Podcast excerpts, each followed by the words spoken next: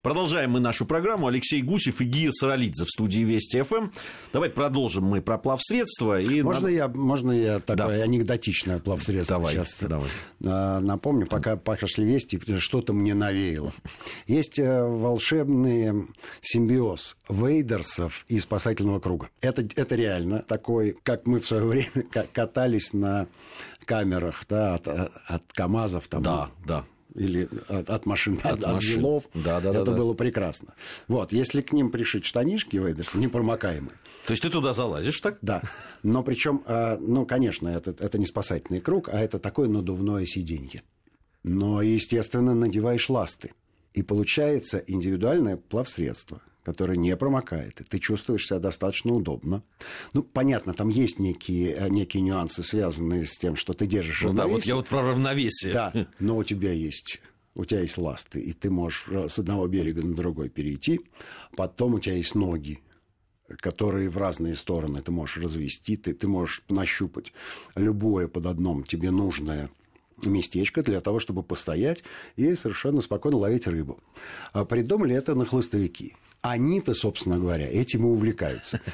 То есть мне кажется, что... Слушай, я не видел такого. Не видел. Не видел, не видел. Но вот потрясающая совершенно вещь, крайне популярна у хлостовиков, но совершенно не популярна у, у, у спиннингистов, допустим, и у поплавочников. Ну, потому что, видимо, что-то на хлостовикам э, подсказывает, что это удобная вещь, потому что они все равно заходят далеко в воду. То есть они не все время находятся в подвешенном состоянии.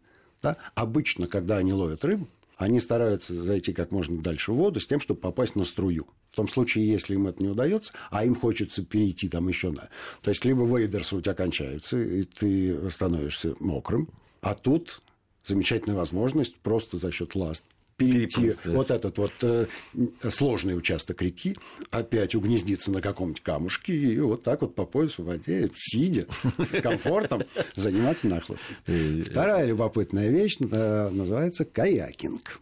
Это ребята, которые ловят спиннингом рыбу с каяков. В основном это связано с ловлей там, кумжи или семги, ну, в общем, лососевых. При этом а, они ловят это в море. Ну, иначе э, кому нужен каяк? Ну, в, в реке-то он точно не нужен. Вот, Там а, точно неудобно, мы... и да. Да, его надо каким-то образом. Ну, еще... допустим, в той же Дании э, я, я просто не знал, что это. Ну, потому что видно было плохо, а мне один мой питерский приятель же сказал, что это такое. Потому что мы в Дании заходили там вот э, насколько могли в эту прибойную зону и пытались заметнуть блесну как можно дальше, иначе рыбу не достать. И где-то на горизонте там какие-то вот каякеры а оказывается, они рыбу ловили. Они ловили рыбу.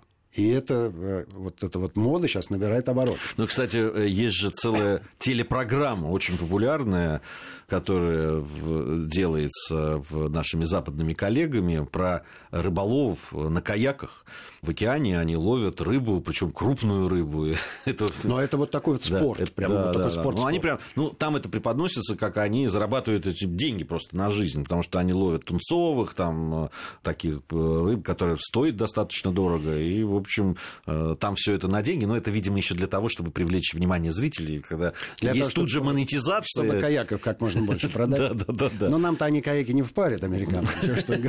У нас немножко другие условия ловли. Но, тем не менее, вот такие любопытные есть. И, конечно, идеальная история там где-нибудь в Юго-Восточной Азии, когда люди ловят просто с досок. Такое плавсредство.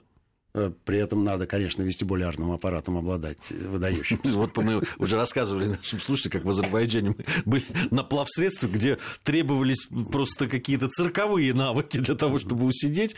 Скажи, ну ведь э, если ближе к нашим плавсредствам, родным... Ну, ПВХ, конечно, ПВХ. Причем ПВХ, э, нынешнее поколение э, лодок из ПВХ имеет э, надувной пол. И, наконец-то, ушла вот эта вот проблема, э, которая связана с тем, что этот пол во время сбора лодки надо было вовремя поместить, иначе в надутом состоянии он не помещался, в вздутом состоянии непонятно, он не собирался.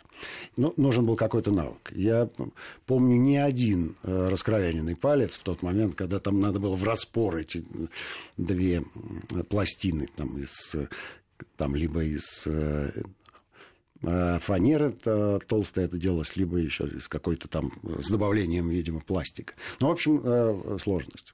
Сейчас появился надувной пол, прекрасная история. Единственная проблема с лодками из ПВХ, и я с этим столкнулся и испортил свою лодку, потому что не очень знал, это зимнее хранение. А если в тепле проблем никаких нет. Э, сложили лодку, убрали на антресоль или положили под кровать и радуйтесь. Если отрицательные температуры, приходится лодку э, в полунадутом состоянии хранить. В противном случае на швах э, этот поливинилхлоридный материал просто лопается. То есть армирование остается, там же сеточка такая, uh-huh. а, а сам материал раскрошился, и его приходится чинить. Вот это обидно. А так лодки прекрасные. Я недавно был в Питере, в самом большом магазине этих лодок. Мы с ними давно дружим, и они мне показали новые модели. В общем, ребята не стоят на месте. Все хорошо, швы проклеены по три раза. Там, где нужно усиление, там, где нужно трансы, все сбалансировано. Ну, в общем, такая лодка. У меня приятель э, он не на спор. Он, он, он вообще такой э, путешественник, Андрюша Великанов. Э, он вот вдвоем с, со своим другом из Питера они дошли до Хельсинки обратно. Вот на этой лодочке через Балтику. Ой, она, ой, она коварная там. При этом, конечно, нахально ловили рыбу еще. Но они сделали вот такой вот пробег, им было интересно. Все, Скажи, все а, а вот то, что мы называем казанками? Вот. Ну, понятно, да, это, это немного, немного другой класс.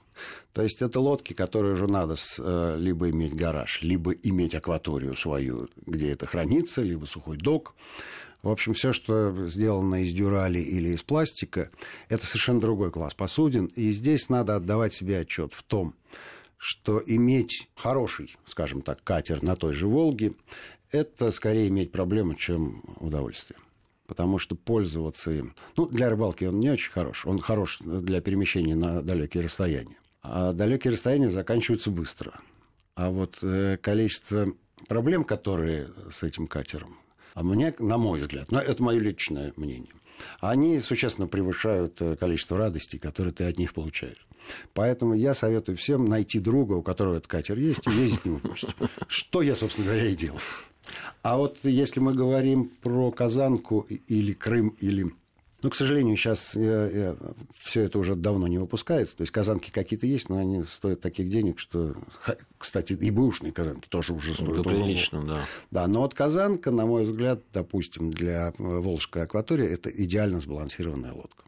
Для нее не нужен гараж, ее можно совершенно спокойно перевернуть на берегу, хотя тоже бывают э, неприятные инциденты но, по крайней мере, по, по своим ходовым качествам, особенно если с булями она, и по спектру задач. Э, в том числе и рыбалка.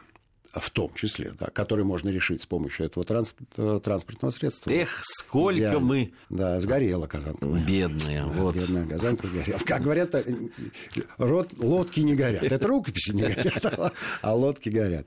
Лодки горят. Вот. Так что я бы, конечно, предпочел иметь вот э, такое недорогое, народное, скажем, средство, но все равно нужен мотор серьезный, да.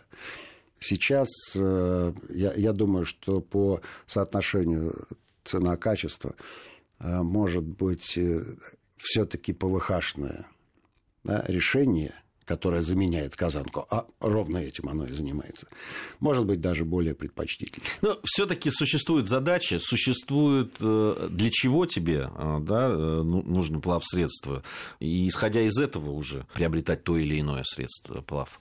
Но если ты все-таки тебе требуются там какие-то расстояния серьезные преодолевать? Ну, э, даже я, я э, могу сказать, что это не столько расстояние, сколько, а, сколько свобода передвижения.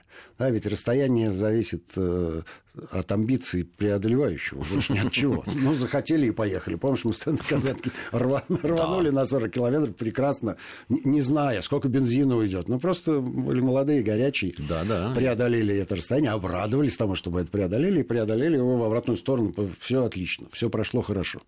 А вот была бы у нас ПВХшная лодка, я бы тогда поостерегся это делать, потому что нет у меня уверенности, надувнушка, да, а вдруг проколется где-то, а что-то не так. Вот. А сейчас, по прошествии времени, я не очень боюсь этого. То есть ПВХшные лодки прекрасные, мы во многих странах мира на них ходили, а из ПВХ же сделаны вот так называемые спидботы, которые в Норвегии считаются одним из развлечений. Со скоростью 120 км в час мчиться из пункта А в пункт Б. То есть мы ехали э, на автобусе э, в то место, из которого потом э, вернулись на спидботе, 2 часа 15 минут обратно 24 э, минуты. Вот, ну, понятно, что автобус шел по серпантину. Ему, да, он вынужден был преодолевать. Да. Но, э, но это, было, это было, конечно, на уровне шока. Они говорят, ну, потерпите там 25 минут. Но мы не особо терпели. Ну, конечно, там надо вцепиться, пристегнуться. И... Но когда хорошая погода, это еще удовольствие. А когда ветер в лицо еще с каким-то дождичком. Но норвежцы, они же викинги, они с удовольствием во всех этих участвуют. Я, я видимо, был викингом. Мы когда э, снимали в Азербайджане, и надо было до этих знаменитых кроватей доехать, а был угу. как такой ветерок, и нас сперва не выпускали. Но потом сказали, что можно, чуть упала волна, но все равно я пока доехал на лодке, я был абсолютно абсолютно мокрый, просто выжимать ну, можно. Обычная история.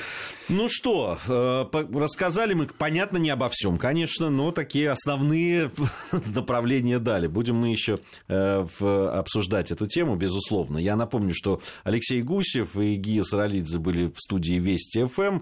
Должны всех мужчин, защитников Отечества поздравить с праздником. И пожелать им ни хвоста, ни чешуи. Правильно.